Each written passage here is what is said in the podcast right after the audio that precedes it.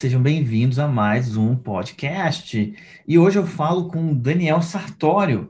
Quem é Daniel Sartori? Vamos descobrir. Ele é um excelente comediante. Sim, senhoras e senhores, ele é muito engraçado, um cara autêntico, tem um stand-up super original, assim, você vê o show dele, você fala, nossa, ele tem uma parada que é só dele. Isso é muito legal dentro da comédia stand-up em particular. É, ele faz outras paradas que, de fato, pagam as contas dele, graças a Deus. E ele tem um podcast sobre comédia stand-up, basicamente, é, que é o Tava Vindo Pra Cá. Inclusive, tem um episódio comigo e com, basicamente, sei lá, oitenta por cento das pessoas que fazem stand-up no mundo. E é bem legal. E, pô, mano, obrigado pelo seu tempo. É isso, obrigado por estar aqui. É Fábio Lins!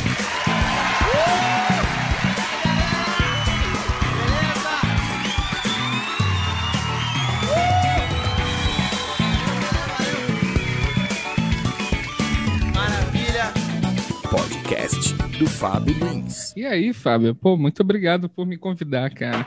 Fico muito feliz do...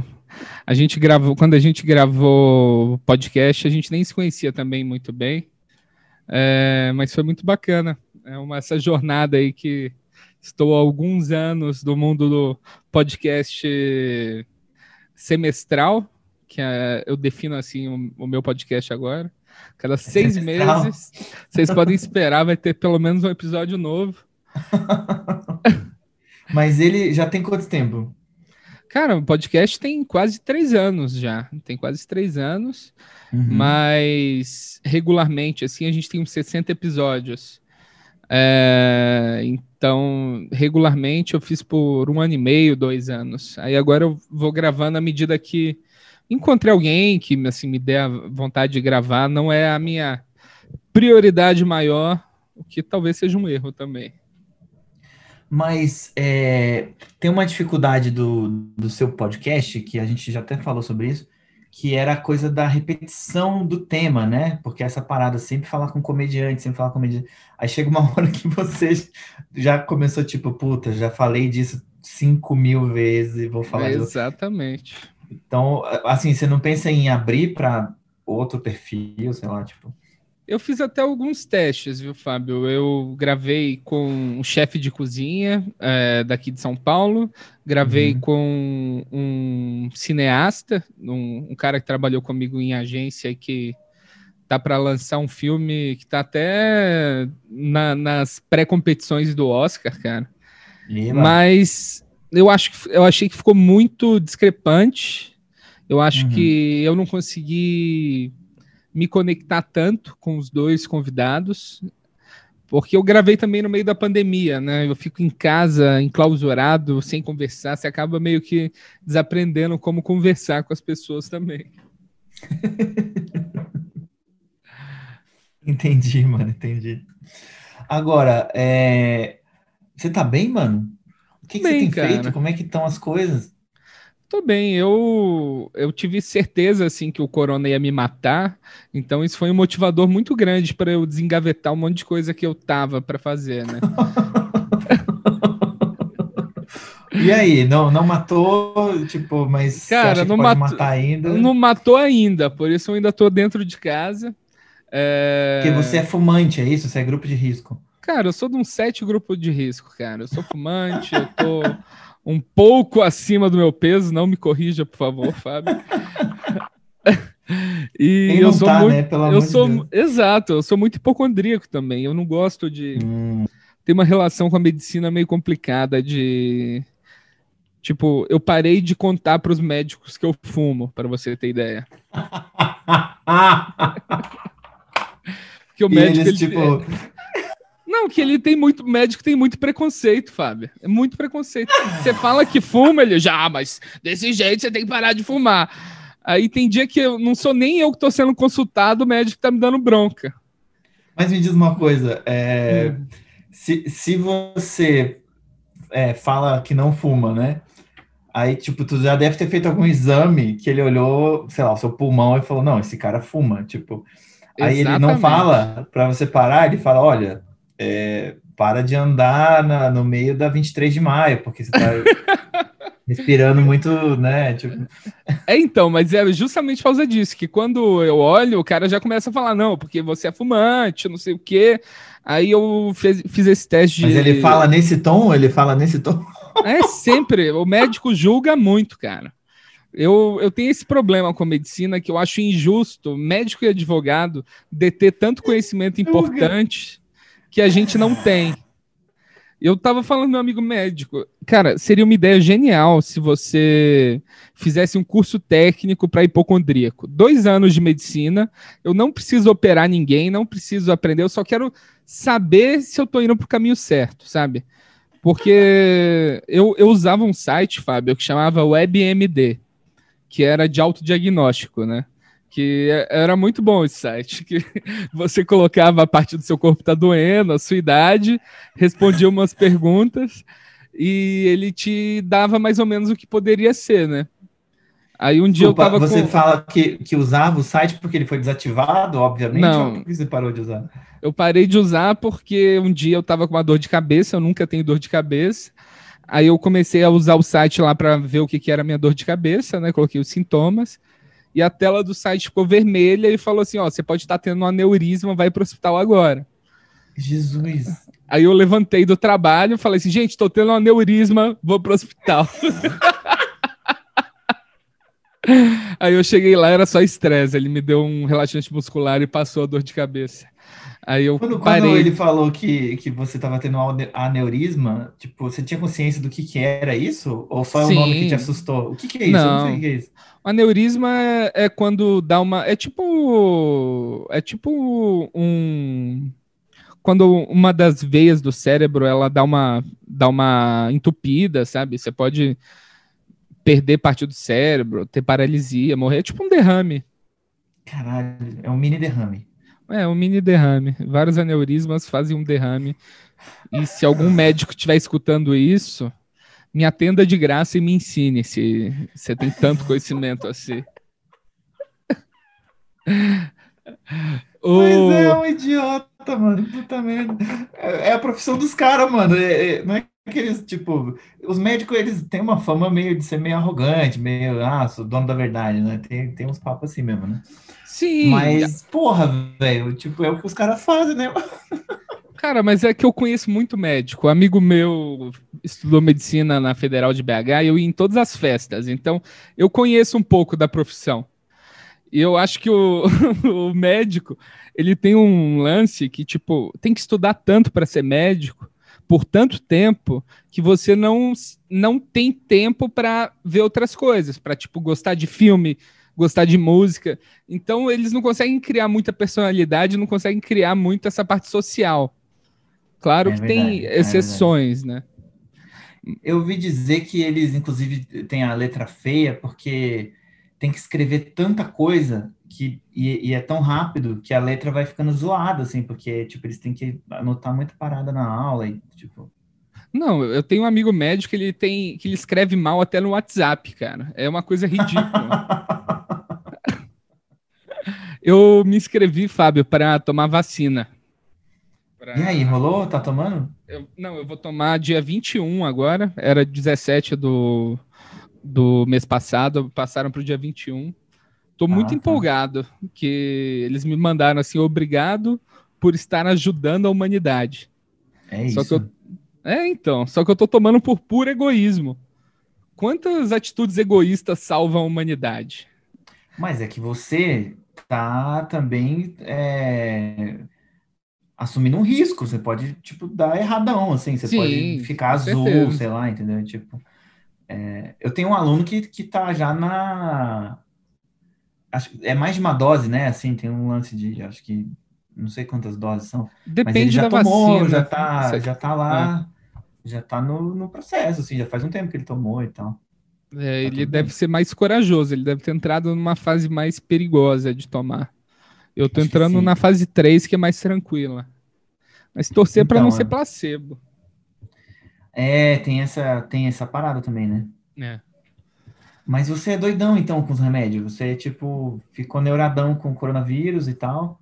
Cara, noiadão. Aí eu comecei a fazer as coisas. Tipo, eu tinha um documentário que eu tinha gravado e eu nunca tinha editado, eu, aí eu decidi fazer ele. A revista, o Minhocazine, surgiu disso também, que uhum, era um projeto uhum. que eu tinha de fazer, aí eu levei para o Patrick, ele topou uhum. fazer no meio da pandemia, e lancei um álbum de um solo de vinte e três minutos, como eu chamo, ah, é, que massa, que de legal. Um show, que eu tava com medo também de morrer e ser esquecido, né? Então eu queria soltar as coisas na internet para, caso eu morresse, eu deixar algum tipo de legado, assim.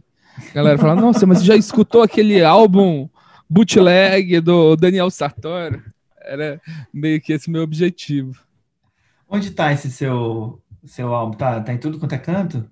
Tá no Spotify, YouTube, tá em tudo. Chama Piadas Antes do Fim. Até deixei esse nome pra caso eu morresse também.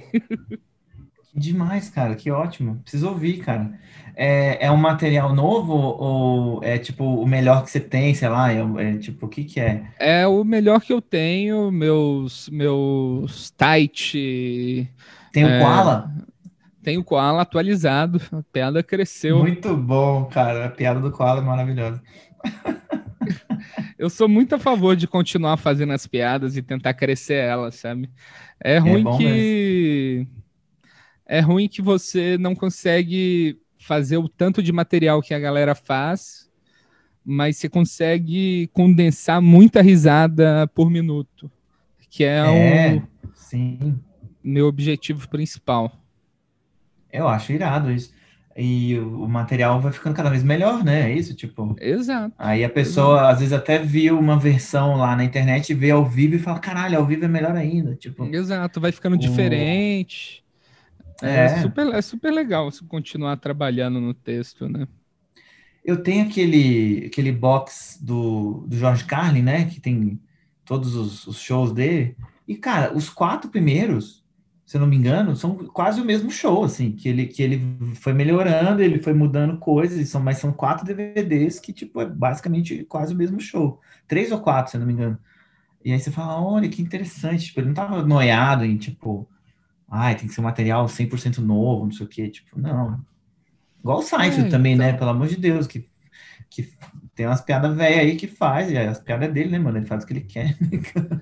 Exato. A galera criticou muito ele. Eu gostei muito do especial. Mas, de fato, tinha piadas muito antigas que ele estava fazendo há muito tempo lá.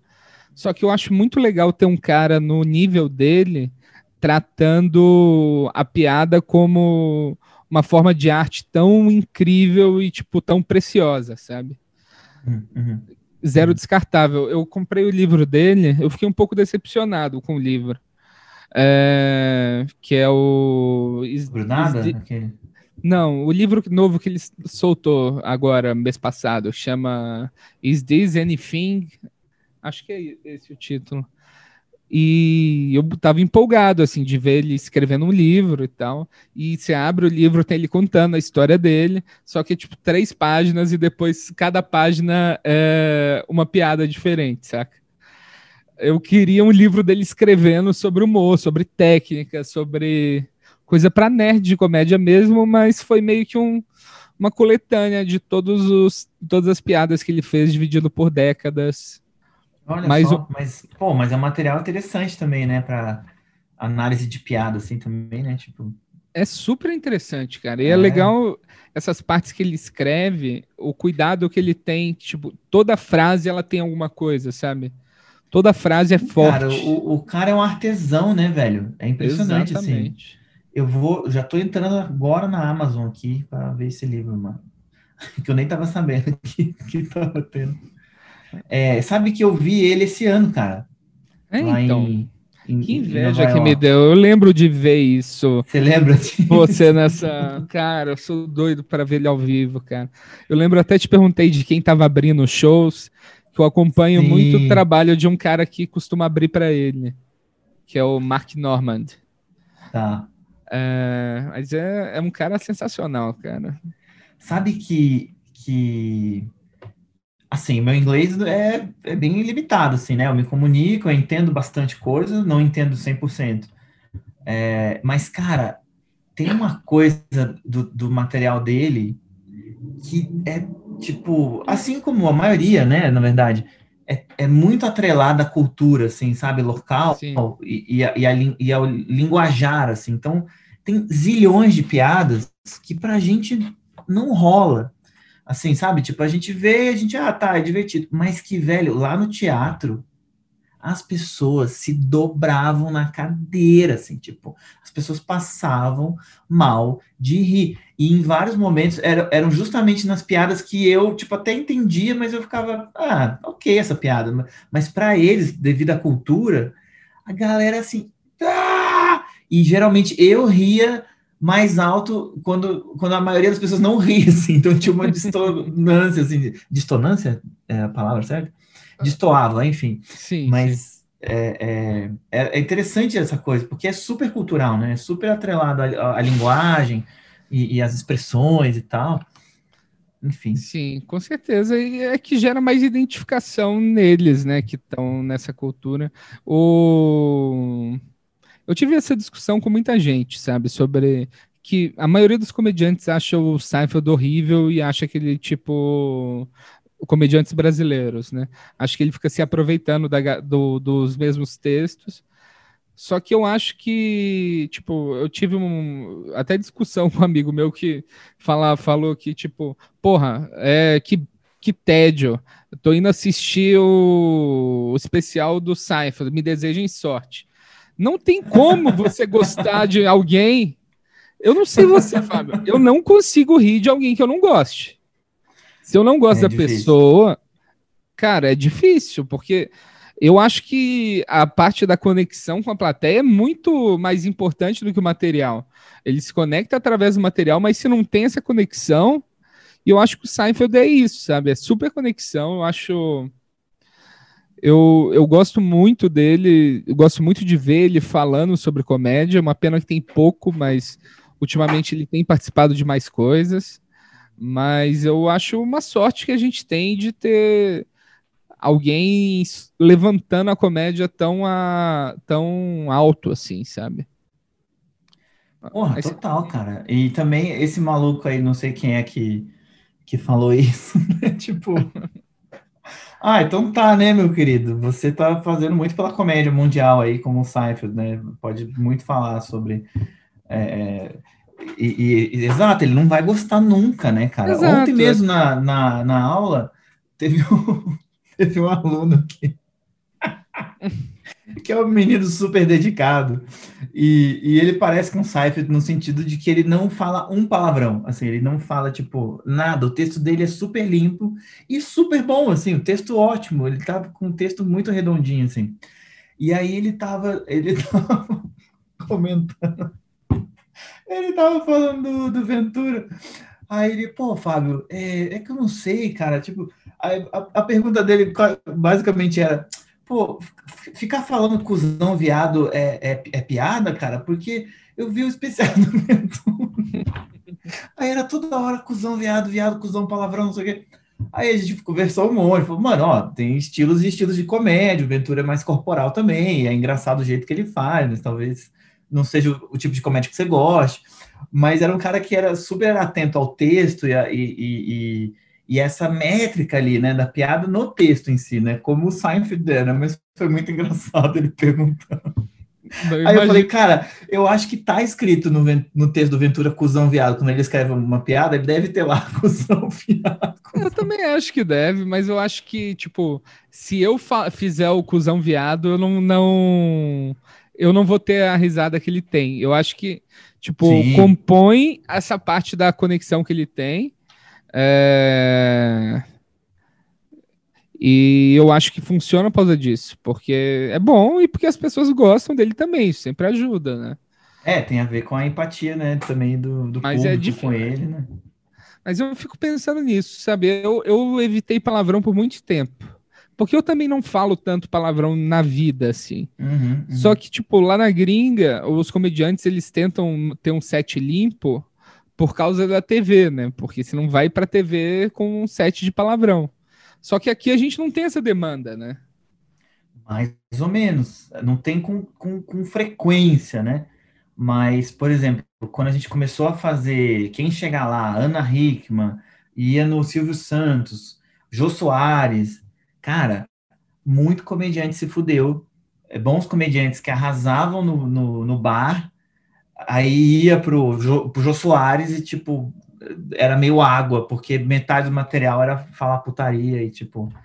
Então, claro que aqui não é o mesmo mercado, não tem a mesma constância, né? Sim. Mas, mas perde oportunidade, cara. É, evento de empresas, às vezes, que os caras falam, ó... Tipo, aí você vai perder, porra, seis mil reais, entendeu? Porque você não consegue fazer piada sem palavrão, tipo, né? É meio... Enfim. É. Mas agora virou Tava Vindo Pra Cá. E esse é o podcast sobre comédia stand-up. É verdade. Mas é, é engraçado isso, que tem muito... O... Eu acho que a comédia no Brasil nos últimos anos está crescendo muito, sabe? Eu acho que as novas gerações, as gerações... Eu, eu vejo a galera começou há tipo um ano, dois anos, eu vejo muita gente original, sabe? Uhum. Eu fico... que essa, essa para mim é a, é a parada, saca? Eu, eu quero fazer um texto que tipo a galera fala, caralho, como que você pensou nisso? Uhum. Não quero jamais ser comparado, nossa, você é tipo tal pessoa. Porque eu quero ser eu, saca? Essa é a minha busca, ser... o... Quanto mais próximo de eu de verdade eu for, eu acho que mais engraçado eu vou ser para a plateia. E eu busco isso, né? Eu busco esse conforto. Tanto que nos... É, até o ano passado... Ano retrasado eu entrei numa... Que durou até... Ano passado até o início desse ano. Eu falei assim, tipo... Eu tinha muita, muito material, mas não estava tão, tão arrumado. E...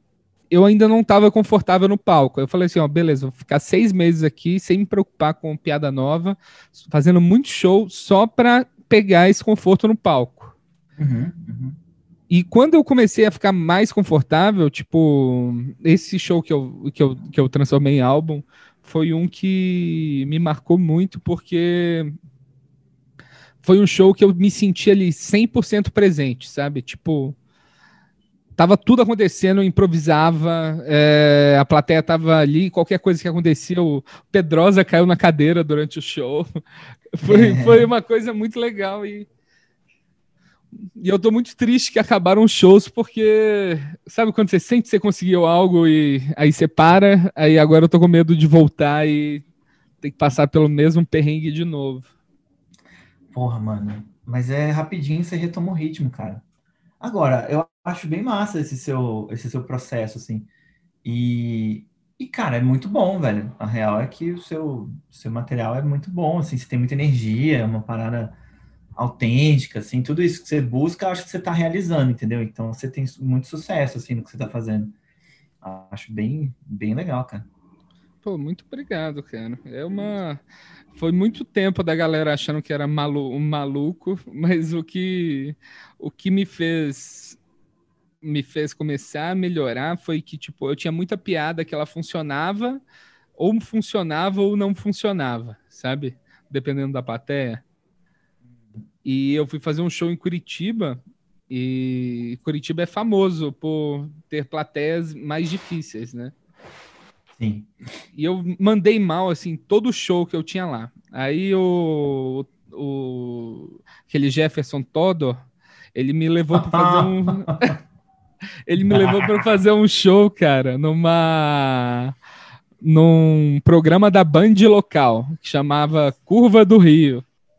Não, cara... o Todor é só, só show bom com ele, cara. Com ele é só... Cara, eu cheguei lá, era tipo um programa do Ratinho, num, numa, num sítio, sabe? Só velho na plateia. É, tinha, tinha sertanejo. Eu tinha visto um vídeo antes, que tinha um comediante lá, que o... um cara magrinho, assim, sabe? Fraco. E...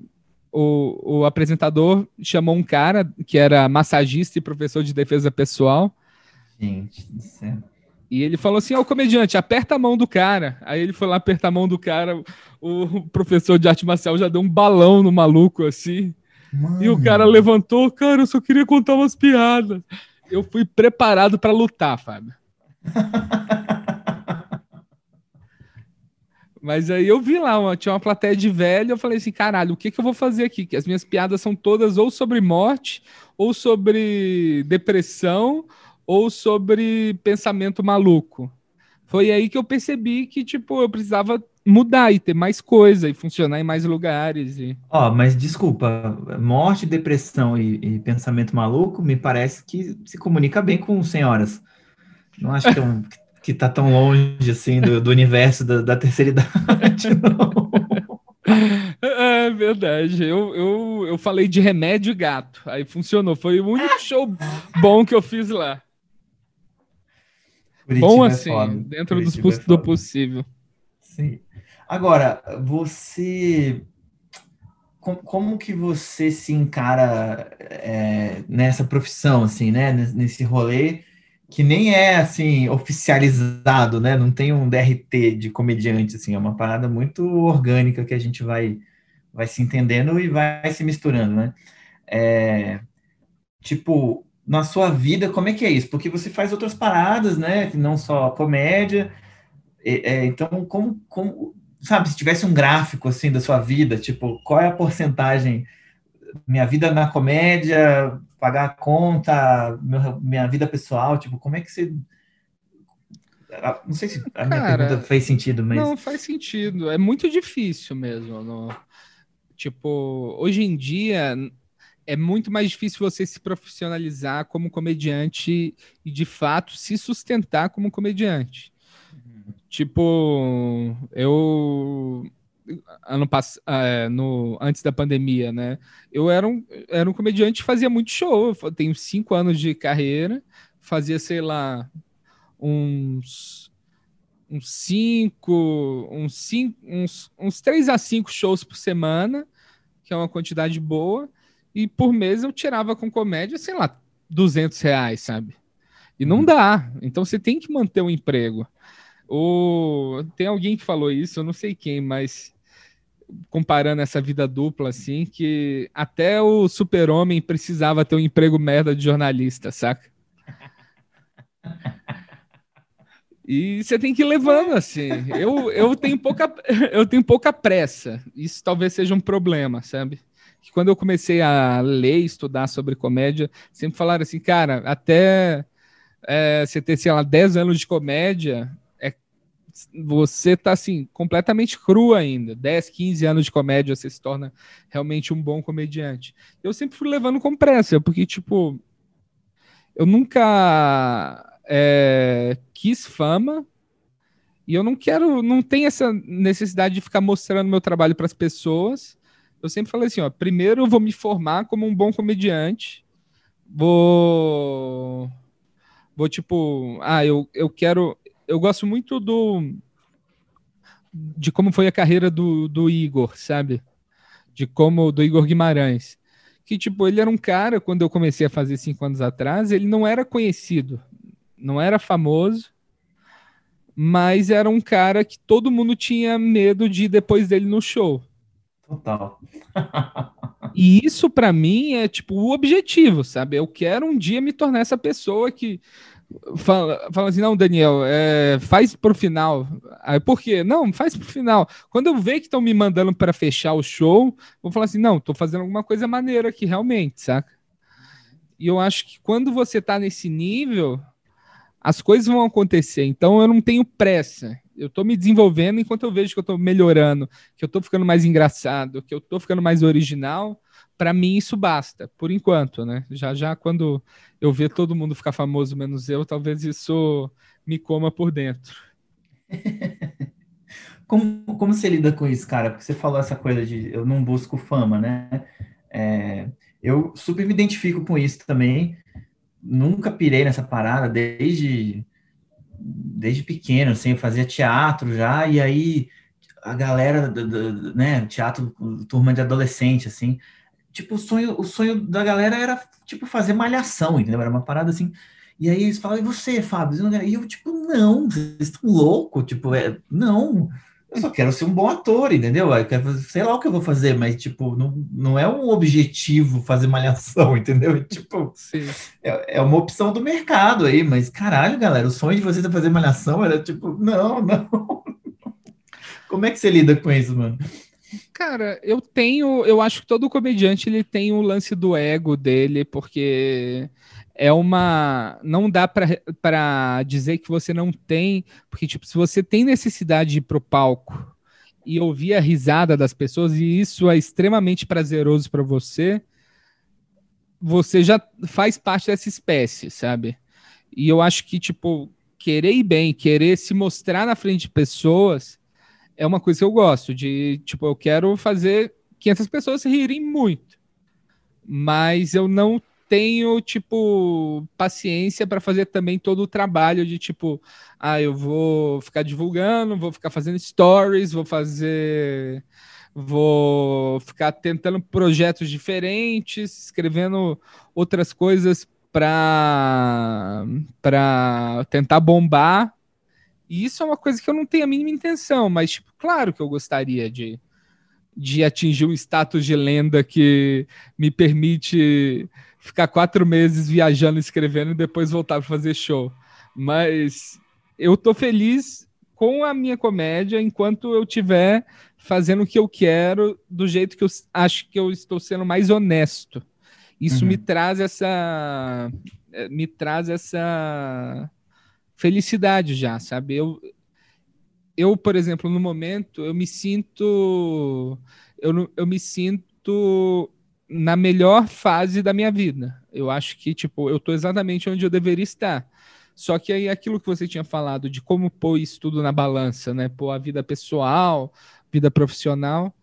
Cara, é difícil. Porque quando você tá há muito tempo na comédia, primeiro que, por exemplo, eu sou publicitário, né? Trabalhei em um monte de agência e nas últimas agências que eu trabalhei, quando, quando eu já era comediante, eu já não tinha tanta vontade de, tipo, ficar brother da galera, a vontade de ser engraçadão da galera, porque, tipo, toda essa necessidade eu tinha de ser o engraçadão, isso supriu no palco. Então, eu não tinha... tipo, a galera sai para beber depois do trabalho. Você não, só vai fazer show. Então, você vai desconectando. Aí, tipo, no último trabalho, eu tava trabalhando numa startup, e eu fui mandado embora porque o meu chefe disse que o, o meu olho não brilhava para startup igual brilhava quando eu falava de stand-up. Aí eu, porra, não sou sócio aqui, não, não vai brilhar assim, não. Mas as pessoas não, as pessoas não entendem isso, não entendem. Mas aí eu vou fazendo isso, eu vou fazendo bico, vou trabalhando. Esse ano foi um ano que, eu, quando eu saí da startup, eu consegui acumular um dinheirinho, aí eu falei assim, ó, vou tirar meu sabático de comédia. O próximo ano eu vou fazer só comédia, vou gastar esse dinheiro fazendo só comédia, e depois eu volto a trabalhar. Tipo, talvez eu não consiga me profissionalizar, me profissionalizar esse ano, mas com certeza daqui a um ano eu vou ser um comediante melhor do que eu sou agora, então vale a pena. Aí veio a pandemia e me deu um soco na boca, né? Mas foi positivo. Pô, mas já é a pandemia e você tem um dinheirinho guardado aí, pelo jeito. Então, amém, Jesus também, né? Não, acabou. Já voltei a trabalhar. Ah, então tá bom. Agora esse é o plano. Eu trabalho quatro meses e tento folgar seis meses. Mas... Uau. Então tá, né? E, cê, e como é que você tá com a pandemia agora? Você tá super quarentena? Você segue na neura? Você tá mais tranquilo? Tipo, deu, já deu para sentir que dá para ter uma vida com segurança? É, eu tô muito na neura ainda. Eu tô, assim, com inveja de todo mundo tá voltando a fazer show. Morrendo de medo de, tipo... Meu maior medo de não, tá, não ter voltado ainda é perder o espaço que eu demorei tanto tempo para conquistar, sabe? Todos os shows que eu fazia, aí voltar agora já tá, já estão as, as trupes todas montadas e eu não ter esse espaço para voltar a fazer show, mas por outro lado eu acho que eu vou passar um período mais difícil de marcar show, mas eu recupero isso, porque eu, eu não acho que eu vou sobreviver se o Covid me pegar, então eu vou evitar ao máximo, estou tomando essa vacina aí. Se eu sentir algum efeito no meu corpo que pode ter sido a vacina, que tem isso, né? A vacina teste, eles te dão um placebo ou a vacina para ver. Aí vai do conhecimento corporal de cada um para ver se tem algo de novo no seu corpo. Mas eu tô doido para voltar, cara. Tô cheio de piada para testar, mas ainda tô com esse medo. Você já voltou? Sim. Não, e assim, sinceramente, eu tô com zero, zero vontade, cara. É, não... Não tô na pilha, assim. E isso me fez também me acalmar até, porque eu, já faz um tempo que eu tava nessa, tipo, porra, eu amo dar aula e é o meu foco e, e tipo, tá, tá sendo super legal, mas também tô fazendo menos show, não tô me dedicando ao meu trampo. Só que aí, esse ano, me deu uma calma também de falar, cara, foda-se, tá ligado? Eu já fiz show pra caralho, entendeu? Tipo, não... Tô de boa de show, eu tô bem feliz dando aula, tô feliz em ajudar os textos dos, dos alunos, tipo... E aí, se pintar show aí, eu faço. Mas eu não tô na pilha, não, cara. Eu tô, tô bem de boa mesmo, tentando melhorar meu, meu material de... pra internet, né? Do, do, da, das aulas, do, dos vídeos, enfim. Fiz um curso aí de oratória, sabe? Tô em outra pegada, assim, mas é, eu entendo a galera que tá na pilha, assim, né, que bom, né, tipo, senão... É, então, eu, eu entendo, assim, que, tipo, você também passa por isso das duas vidas, né, as duas vidas estão ligadas, que é a comédia, mas você tem esse lado professor e, e comediante, que é realmente difícil você fazer qualquer um dos dois sem, sem dar cem por cento, né. É... É, é, algum fica meio, meio precário. E vou te falar que as minhas últimas motivações é, para escrever, assim, são os próprios alunos, do tipo, quando eu vou fazer show com eles, que eu falo, porra, eu preciso representar aqui, senão os alunos vão falar, pô, esse é o professor. E... Ou algum motivo que me motiva, ou alguma motivação, assim, tipo, muito política, alguma coisa... coisa que me, que me pega, assim, do tipo, puta, eu preciso falar disso, assim, é uma parada. Meu último texto era isso, era sobre a polícia e tal, e aí eu falo, não, isso é uma parada que eu quero falar, eu preciso falar disso, é uma parada que tá me revoltando, tipo, e, e, e durante a pandemia já rolou mais uma treta com a polícia aí que, que já me dá mais motivação também pra escrever. Nossa, eu... eu... Eu, eu sou muito do, da premissa, sabe? Eu uhum. não, não tenho esse ímpeto no tipo, preciso falar disso, mas eu fico com uma frase na cabeça, rodando. Tipo, tem uma premissa que eu tô tentando trabalhar, eu já fiz umas duas vezes, mas ainda não tá dando certo. Que é sobre um preconceito que a gente tem, que a gente tem que acabar, de que toda pessoa deficiente é uma pessoa boa. Uhum, uhum. E é muito difícil fazer esse texto sem ser uma coisa preconceituosa, saca? E eu fico com esse negócio na cabeça, mas eu tô doido pra voltar no palco. Eu, tô, eu tenho várias premissas, assim, eu gosto de premissa difícil, saca? Uhum, uhum. Cara, é...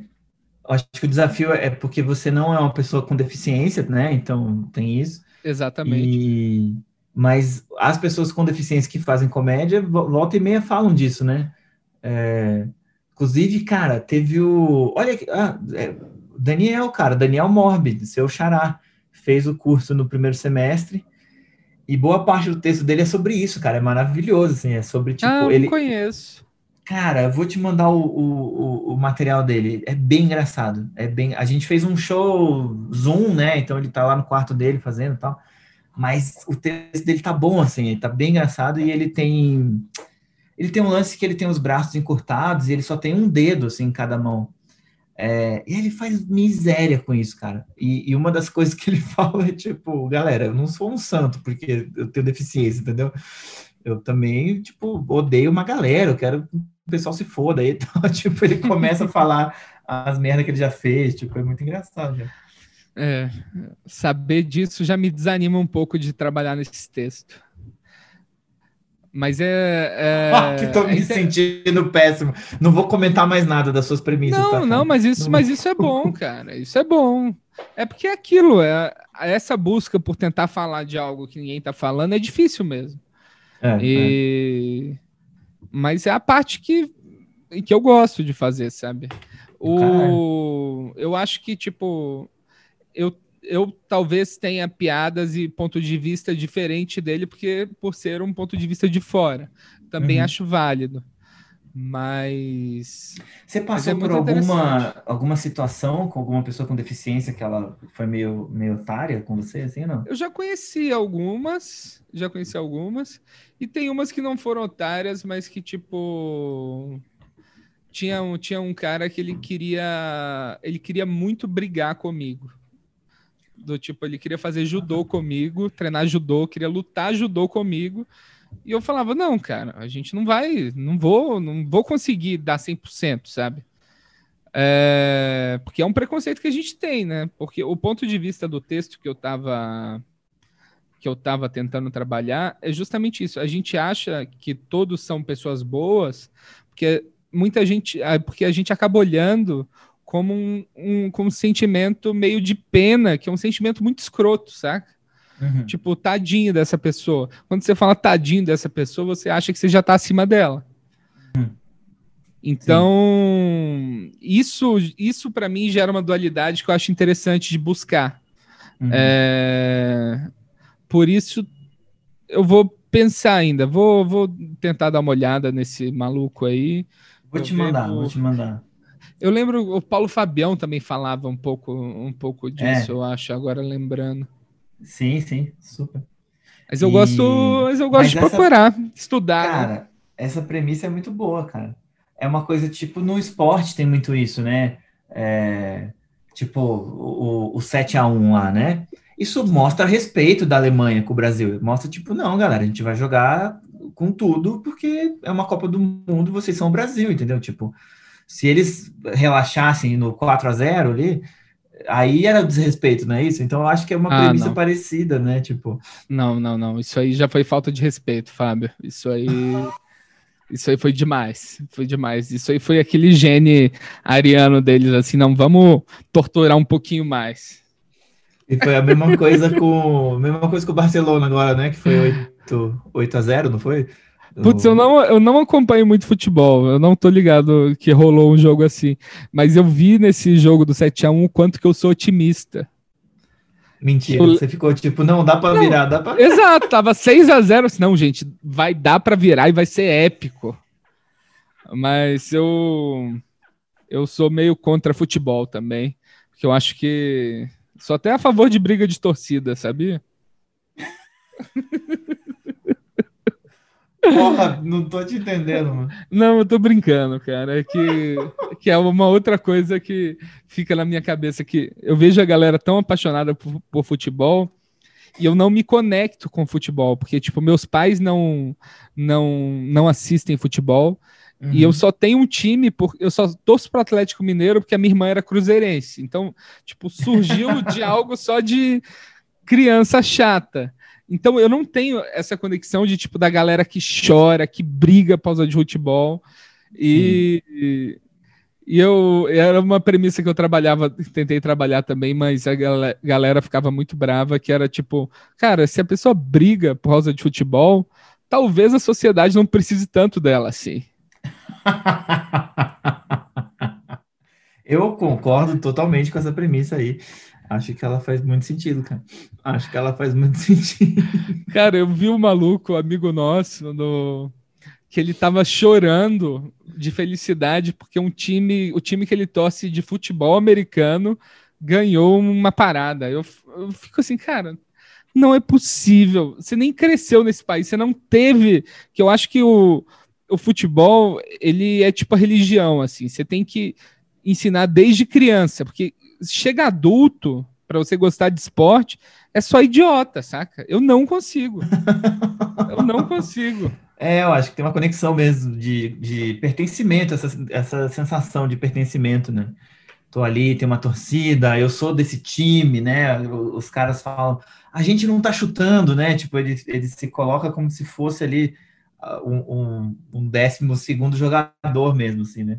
Exato. É. Cara... Agora, mais pessoas vão me odiar por falar isso publicamente. Ah, mas pelo tudo... amor de Deus, não. Mas as pessoas que vão odiar também talvez são as pessoas que a gente vai odiar também, então tá tudo certo. a, gente, a gente se odeia e, e tá tudo bem, galera. Tudo certo. Eu acho que é uma babaquice também, muito, em, em muitos sentidos, assim, né? É interessante, assim, porque eu tinha uma pira com futebol durante um tempo, não era lá essas coisas, assim. Você fez dezoito mais... anos e passou. Tipo isso, cara, era quase isso, assim. Mas sabe o que que fez passar também? É. Era o, o, o trampo, mano. Era o meu trabalho. Era a coisa de fazer comédia, de fazer teatro, seja o que for. Que eu, às vezes, eu falava, porra, vai ter jogo da seleção e eu tenho apresentação. Ou vai ter jogo da seleção e eu tenho um ensaio. E, e, é, e isso era meio, era meio tipo, ah, que bosta, tem ensaio. Era difícil, depois, né? Depois de um tempo eu ficava assim, peraí, mano. Os jogadores jamais vão deixar de treinar para ver minha peça, entendeu? Eles jamais vão deixar de treinar para ver meu stand-up. Tipo, porra, vai se fuder esses caras, eu vou cuidar do meu trabalho, eles estão lá fazendo o trabalho deles, mano, eu vou fazer o meu trabalho também, tipo, e, e aí comecei a, a dar menos importância também, assim, falar, não, eu preciso fazer minhas paradas aqui, porque ver futebol não, não vai me ajudar em nada, hein? Escrever piada, tipo, porra, é, não, é, não é tão importante, embora é muito importante, porque tem toda uma cultura em volta, tem todo um rolê, né? Mas, cara, também é um meio muito machista, muito escrotão, assim, né? Tipo, mas será que o Brasil não seria melhor se a gente não tivesse futebol? Se a gente não tivesse nenhuma, nenhum campeonato, nenhuma taça do mundo? Ia ser, ia ser não sei, não sei dizer. Ia, porque, por exemplo, pior, cara, porque se o Brasil pior, não né? tivesse perdido, eu acho que a Dilma não teria caído. Eu tava pensando nisso. Porque, hum. tipo, o Brasil tava muito empolgado, tava tudo ótimo. O Brasil tomou aquele, aquela surra, uhum. aí isso, isso, estabil, isso destabiliza demais, sabe, o, o país. É meio absurdo o tanto que isso faz diferença. Emocionalmente dá uma deprê geral. Deprê geral. É tanto verdade. Que os protestos com camisa do Brasil vem um pouco disso também. Eu acho Nossa, que... Nossa, é verdade. Agora, é, a gente sabe aí que... Quem que falou essa merda do... Que... que porque não estava tendo o campeonato brasileiro, estava tendo mais violência doméstica, porque os caras ficavam estressados sem ter jogo domingo, aí batia na mulher, era uma coisa absurda. Alguém falou uma babaquice dessa esse ano, você lembra? Cara, eu não lembro, mas não me parece uma premissa tão... Não, não me parece algo tão absurdo.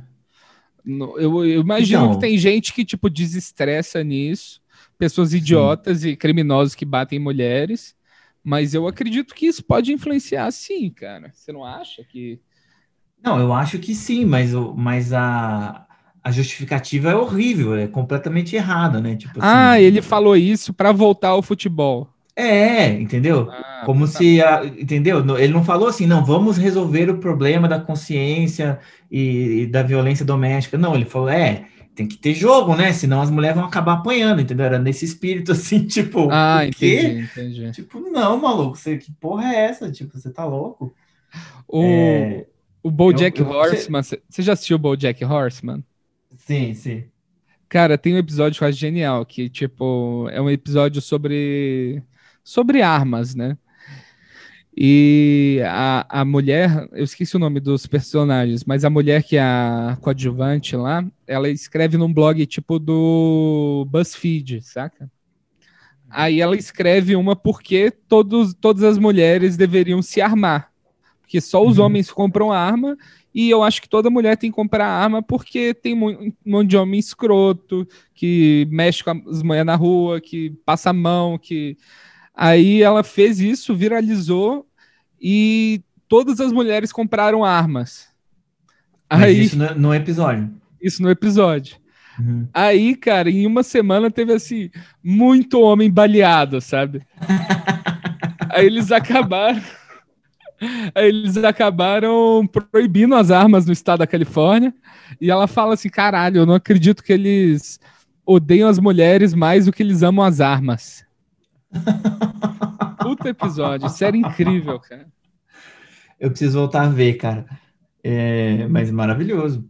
Eu lembro que eu comecei a ver e foi igual ver o The Office em inglês, assim, tipo, eu comecei a ficar mal, assim, eu comecei a ficar tipo, não, mano, é muito deprê essa parada, tá, tipo, não tô, não tô me divertindo aqui, tá meio, tá meio foda. É, é, não sei é, se mantém esse espírito sempre. É, tem um pouco disso, sim. Tem um pouco disso. Eu, eu geralmente, eu demorei assim umas três vezes para gostar hum. do, do BoJack, de tipo assistir uns três episódios, achar uma merda, deprimente, que eu sou muito, eu, eu assisto assim zero, zero coisas não comédia. Só assisto comédia. Que eu ah. acho que tipo vou ver um drama para quê? Vou ver um filme de terror para quê? Eu não entendo filme de terror, não entendo que as pessoas gostam de se sentir mal e assustadas. Eu, eu, também, eu cara, só quero eu assistir tô... coisa que me deixe feliz, sabe? Então sim, eu só assisto sim. comédia. E eu entrei numa... Cara, nessa quarentena eu tô assistindo tanto filme, cara, tanto filme. Eu assisti... Eu gosto de filme de premissa também, né? Tem um filme que eu assisti com aquele... Ai, é John alguma coisa. O cara que fez o Fred Flintstone. Que não sei o nome dele. Chama, tipo, Príncipe alguma coisa. É Rei hey, ah. hey, hey Larry. Rei hey Larry, eu acho. A premissa do filme é, é a seguinte. O, a família britânica vai tirar uma foto com todos os membros. Aí eles estão numa situação que o, a grama tá meio cheia d'água, assim. E o fotógrafo assistente faz uma gambiarra. E eles eletri, el, eletricutam e matam toda a família real britânica. E eles vão procurar quem que vai ser o novo rei e acham um cara que é tipo cantor de Las Vegas, que é o mais próximo. Tipo, mais parecido.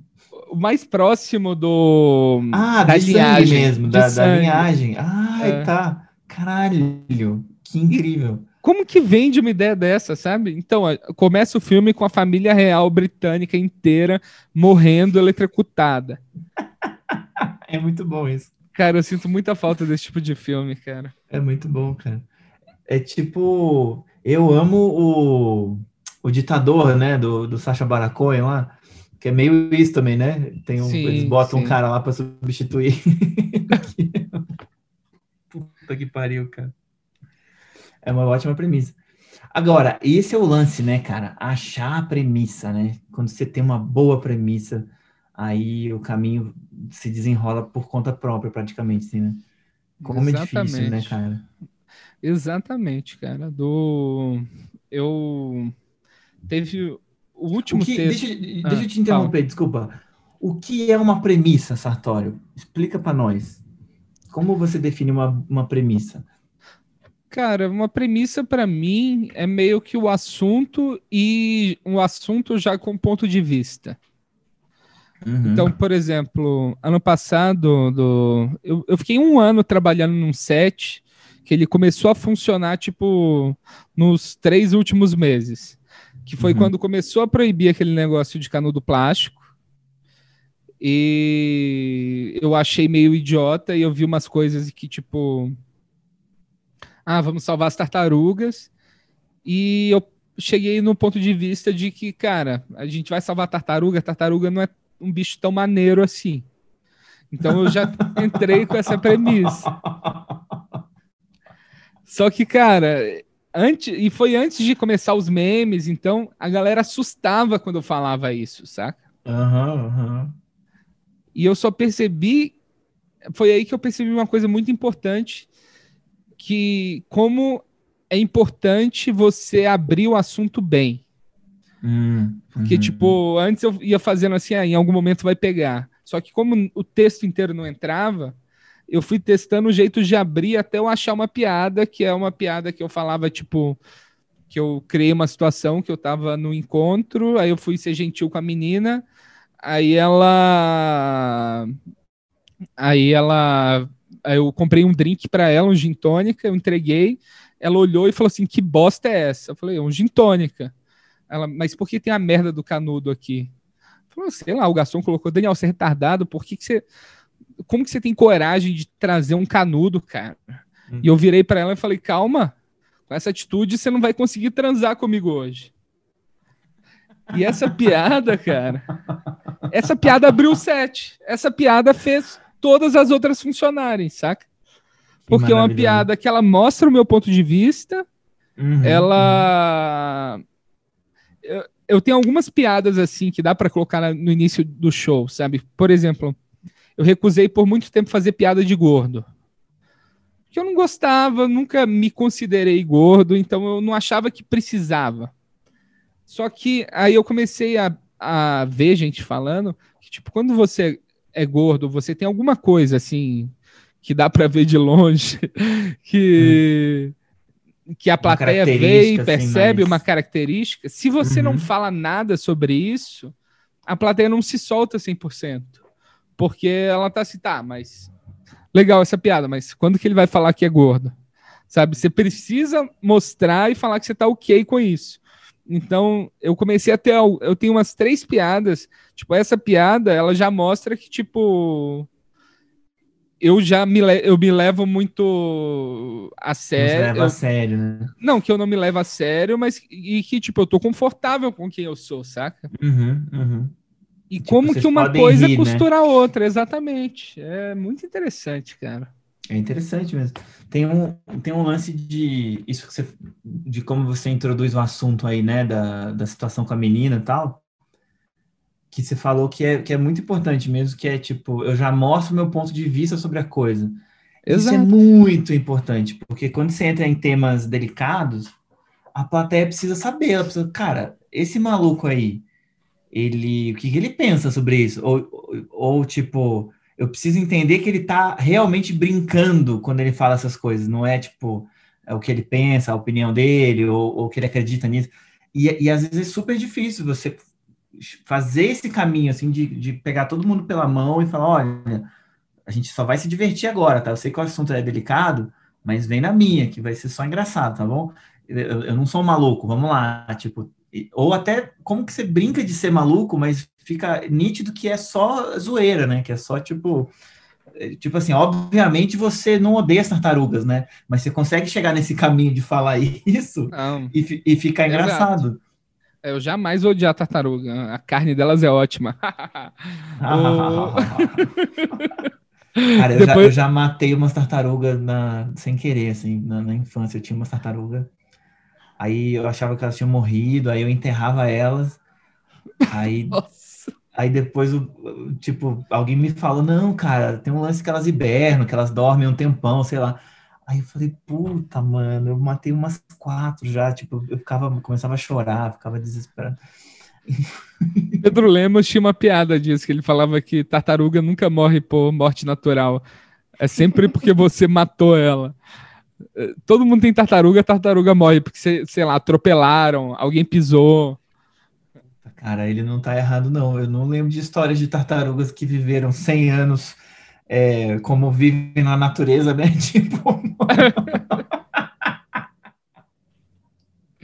o, o primeiro argumento que eu achei desse texto é que a gente não tem que dar moral pra tartaruga, porque tartaruga é uma mãe terrível. Que ela... Uhum. ela como que ela tem filho? Ela vai na praia, cava um buraco, põe os filhos, enterra e vai embora. Que a mãe tartaruga é tipo pai humano. Essa... Isso aí abriu pra mais coisa ainda. Ai, Ai caralho, cara, que saudade, bom. Puta merda. Então, você você tá desenvolvendo um material é, zoo comedy, né, cara? Tem algumas piadas com animais, não tem, não? Cara, eu não entendo o porquê disso, Fábio. É, eu não sou um cara dos animais, mas por algum motivo... Você tem que fazer o Madagascar comedy, cara. Tem que não, fazer... por algum motivo, sei lá, trinta por cento do meu material é de, é de animal, cara. Eu não sei por que disso, por que que isso... E por que que eu acho isso tão engraçado. Mas eu acho que... Cara, é porque, porque né? Animal é super engraçado, mano. Super divertido. Exato. Quando... A quantidade de vídeo engraçado que a gente vê de animal... É, de uma relação estranha, ou, ou quando o um animal parece que faz uma coisa igual a um humano, assim, né? Tipo, é, fica uma coisa de personificação. Hoje mesmo eu vi um vídeo que era... Que era... Como é que é? Era só, era só um vídeo dessas câmeras à noite, assim, na floresta, que são Sim. posicionadas num lugar super difícil e tal. E aí tava escrito assim, é, só marque o seu amigo da onça. Você fala, que porra é essa? Cara, passa uma onça e atrás vem um veado. andando com a onça, mano. Tipo, brother, assim, tamo junto, tamo aqui caçando. Tipo, e, e tem um viado junto com a onça no meio do, da floresta à noite. Você fala, por que que eles são brother? O que que tá acontecendo? Cara, é muito legal isso, né? Do... Eu acho interessante a relação que animal tem com filhote. Ele reconheceu um filhote de outra espécie. Até hum. filhote humano. Tipo, o cachorro que é bravo, mas deixa o bebê fazer o que quiser nele, sabe? Eu acho é, muito... É. Acho muito louco. Isso é foda, né? Você vê a, a inteligência deles mesmo, a percepção. Sim. Pô, eu fiz, uns, eu fiz uma piada, cara. Cê, será que você não tava nesse show do... do... lá no Gremlins? Eu não sei se você tava, mas eu fiz Qual lá... Era, era que eu falo da orca, que eu acho que é o animal mais fofo do universo e tal. E, cara, como eu me diverti com, com essa piada, mas, mas fiz pouquíssimo ela. Ela podia super desenvolver mais. Mas é uma coisa assim de... que é o animal mais fofo do universo, cara. Como a orca é linda, ela é maravilhosa, ela é preta e branca, ela, tipo, é incrível, cara, a orca é incrível, ela é o panda do mar, ela é foda, a orca, até o dia que você vê ela arregaçando a cabeça de um, do, de um leão marinho e destruindo... E aí ela joga o bicho pra cima e bate na água e esfola o bicho, ele, ele tenta fugir, ela pega e afunda ele de volta e joga.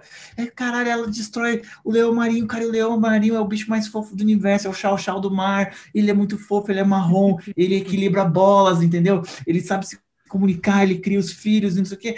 E ele é o animal mais fofo do universo, até você ver ele arrancando a cabeça de um pinguim. E ele joga o pinguim, estraçalha, ele come o pinguim vivo, o pinguim tenta fugir, ele arranca o pé do pinguim. E o pinguim, o pinguim é o animal mais fofo do universo, cara. Ele é incrível, ele é super fofo, e ele trabalha em cima da geladeira, e ele usa terno, e ele cuida dos filhotes, e ele é bissexual, e, e, e ele é incrível até o dia que você vê ele caindo da geladeira e arrebentando a cabeça da sua filha, e braf, e aí a sua filha é a coisa mais fofa do universo, é, é maravilhosa, e ela é linda, ela é bem comportada, não sei o que, até o dia que você abre a porta do quarto dela e ela tá com um pau na boca fazendo e tá destruindo o pau com o aparelho, você fala, o pau é a coisa mais fofa do universo, coitado do pau, o pau... Desculpa, eu precisava fazer essa piada inteira pra você. Muito bom, muito bom. O, eu vi um... Eu, eu, eu fui criado... Minha, minha família é muito esquisita, né, Fábio? Tipo, meu primeiro bicho de estimação foi um bicho da seda. Você tem ideia. Meus Mentira. Pais... Não que... Verdade, não queriam me dar um cachorro. Não sei por que arrumei um bicho da seda. Eu e sempre tinha tive... nome, tudo? Tinha nome, tudo. Só que é um presente terrível para uma criança, né? Que ele, tipo... Ele... A minhoca não faz nada, o verme lá. Aí ela faz o casulo... Aí vira uma mariposa horrorosa também e te abandona, que ela sai voando. Então, não sei que tipo de lição meus pais quiseram me passar, mas eu sempre, a gente sempre ia pra praia, que é a casa da minha avó lá no Espírito Santo, e eu sempre gostei muito do mar, sempre gostei. Só que aí um uhum. dia, cara, eu tava nadando, a gente tinha um costume, tipo, tinha uma praia lá que tinha uma ilha perto, e a gente sempre ia nadando, né? E na volta, era tipo uns cem metros, não era muita coisa. Aí na volta eu tava descansando, assim, não dava pé, eu tava no, bem no fundo, e eu pisei numa pele gelada. Aí eu falei assim, caralho, o que que é isso? É uma pedra? Mas era uma pele de peixe gelada, saca? Hum. Aí eu empurrei, assim, pra baixo, e eu meio hum. que levantei, cara.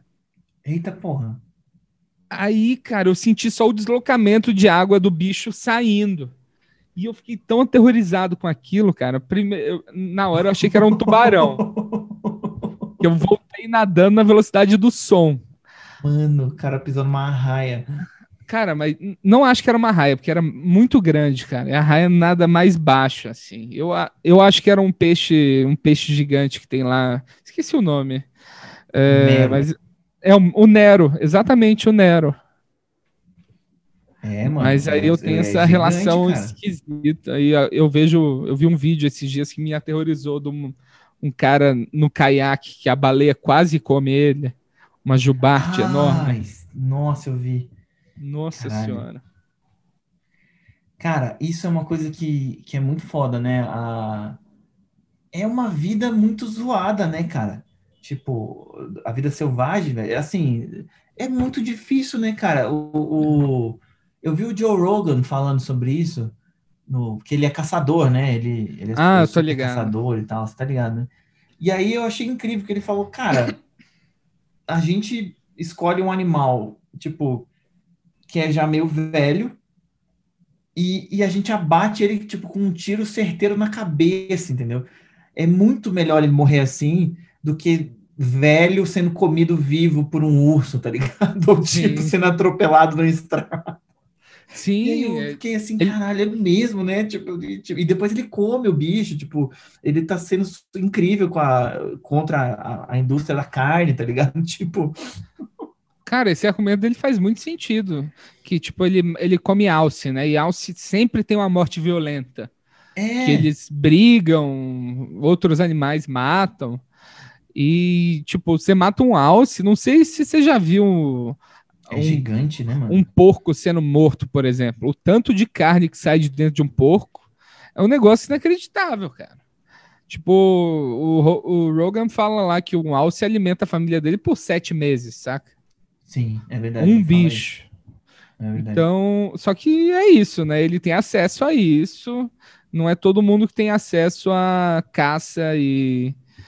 E eu não, e também eu imagino o esquema que ele faz é uma parada cara também, né? É tipo, exato, é tipo um rolê de, de acampar com, e aí ele usa o binóculo do F B I, a arma que é incrível. Tipo, ele é rico, né, mano? Ele tem toda é... a parada, tipo, cara. O Rogan teve uma, uma galera falando que ele tinha que ele comprou respirador no início do corona para a família dele. Aí, fé. Não, aí virou assim, minha meta agora. Agora eu quero ficar rico e famoso para eu poder ter um hospital dentro de casa. É, mano, ele o... tem dessas, mano. Cara, inclusive, ele tem uma máquina lá de fazer teste de Covid, né?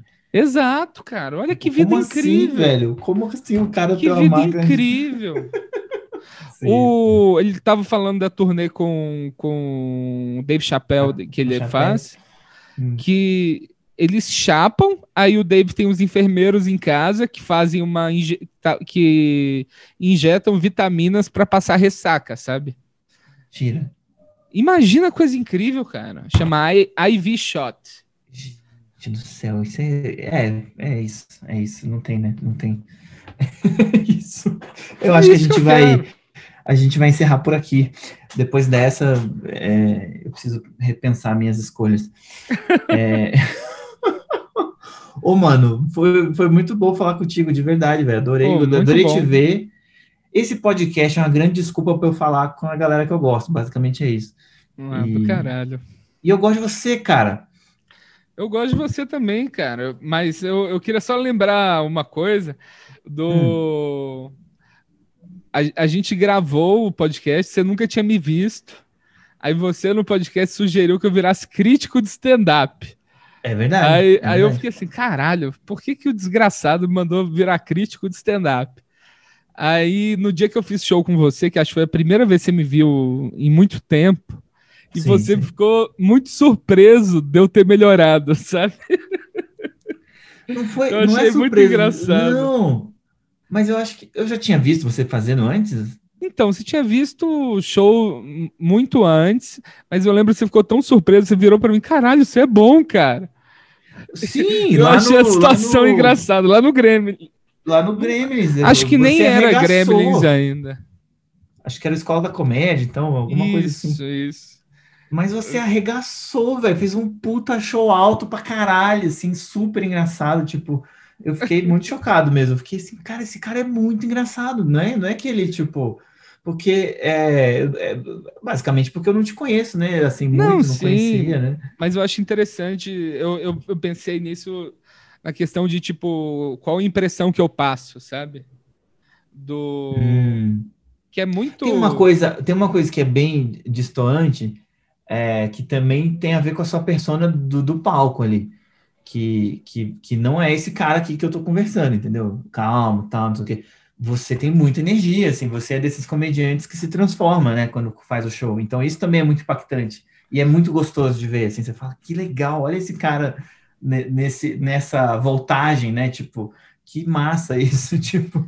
Caramba, eu, eu sempre achei que eu era mais parecido, que eu tava ficando mais parecido. Mas talvez não, eu preciso pensar nisso. Interessante. Mas é... Cara, é muito difícil... É muito difícil a gente ter a mesma pegada do dia a dia no palco. Nem é para ter, na real, né? Tipo, não é normal, né? É...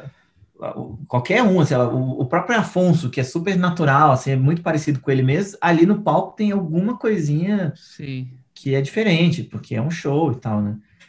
Mas eu não sei como é que você tá hoje em dia, cara, mas aquele dia do Grêmio você arregaçou e era...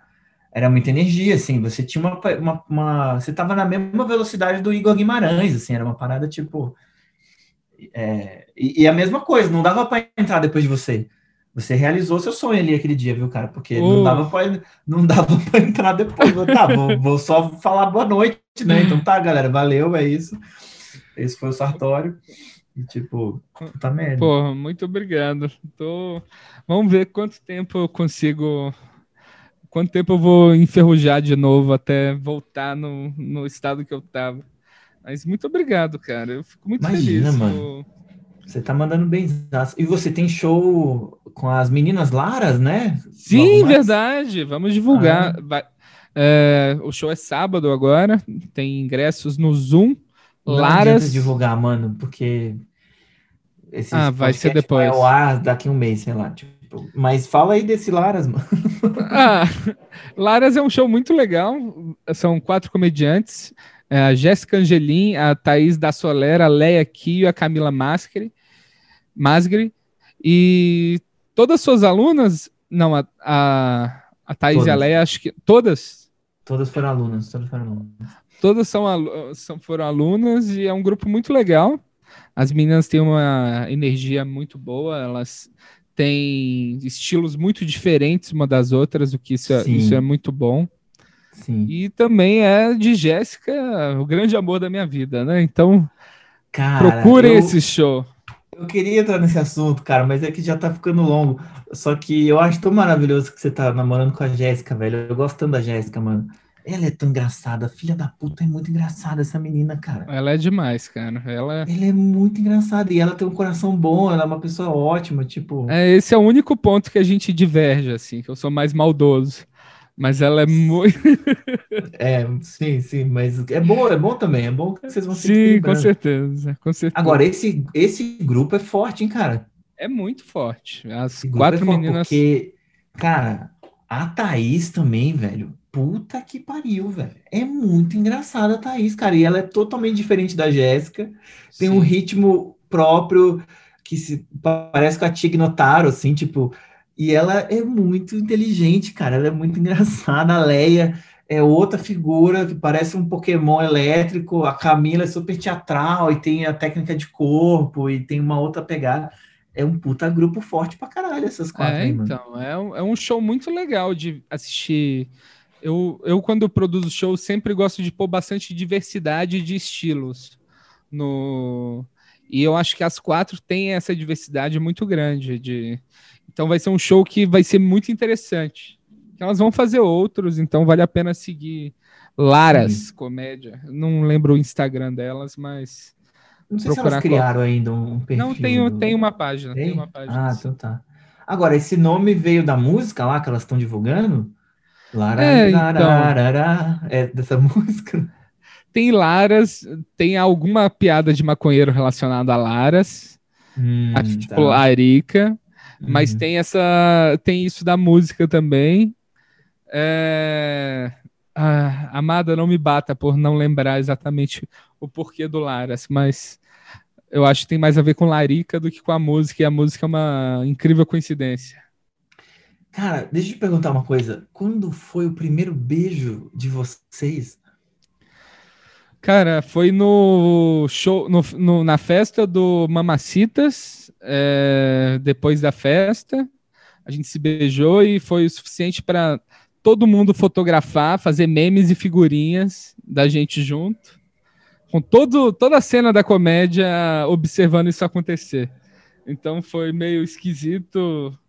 essa reação da galera, mas foi muito legal que A gente virou um casal muito rápido. Que demais, cara. Engraçado, é, porque eu não sei o que, que tem, mas eu acho que vocês super combinam, assim, tipo, tem alguma energia, tem alguma parada de vocês, assim, que eu, quando eu fiquei sabendo, eu falei, claro, óbvio, óbvio que eles têm que ficar juntos, tipo, é isso, é isso. Mas a gente super tem, cara, a gente super tem, que eu legal. acho, a gente é super complementar, assim, almas gêmeas, eu diria, e, e eu ah. gosto que, tipo, ela tem um estilo muito diferente do meu. Então, não dá para eu atrapalhar ela também com minhas, minhas loucuras. É...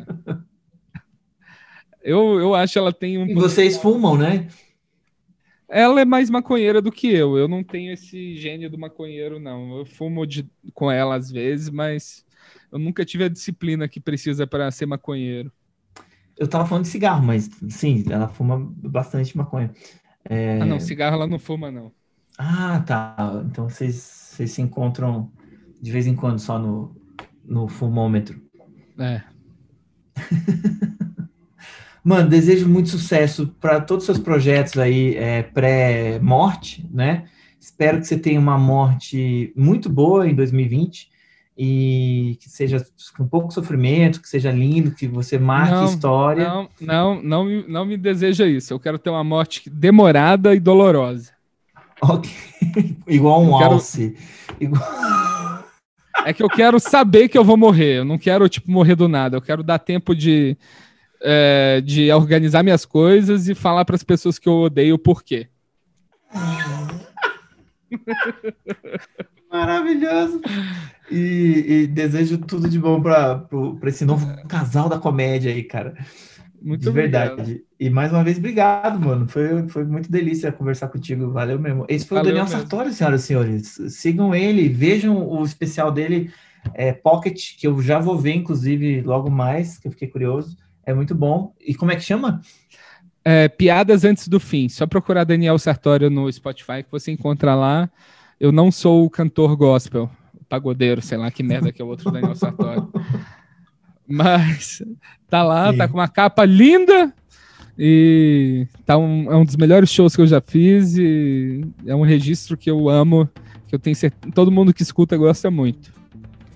Piadas Antes do Fim. É nóis, já tô procurando aqui. É isso aí, turma. Esse foi o podcast com o Daniel Sartori, que é um cara muito legal. Pra você que tá vendo a minha imagem aí no YouTube, não tá no Spotify, tá vendo que eu tô zoado, né? O meu óculos, mano, cheio de tinta, uma situação. Porque, enquanto você está ouvindo coisas, eu estou aqui no Espaço da Comédia, antigo Espaço da Comédia,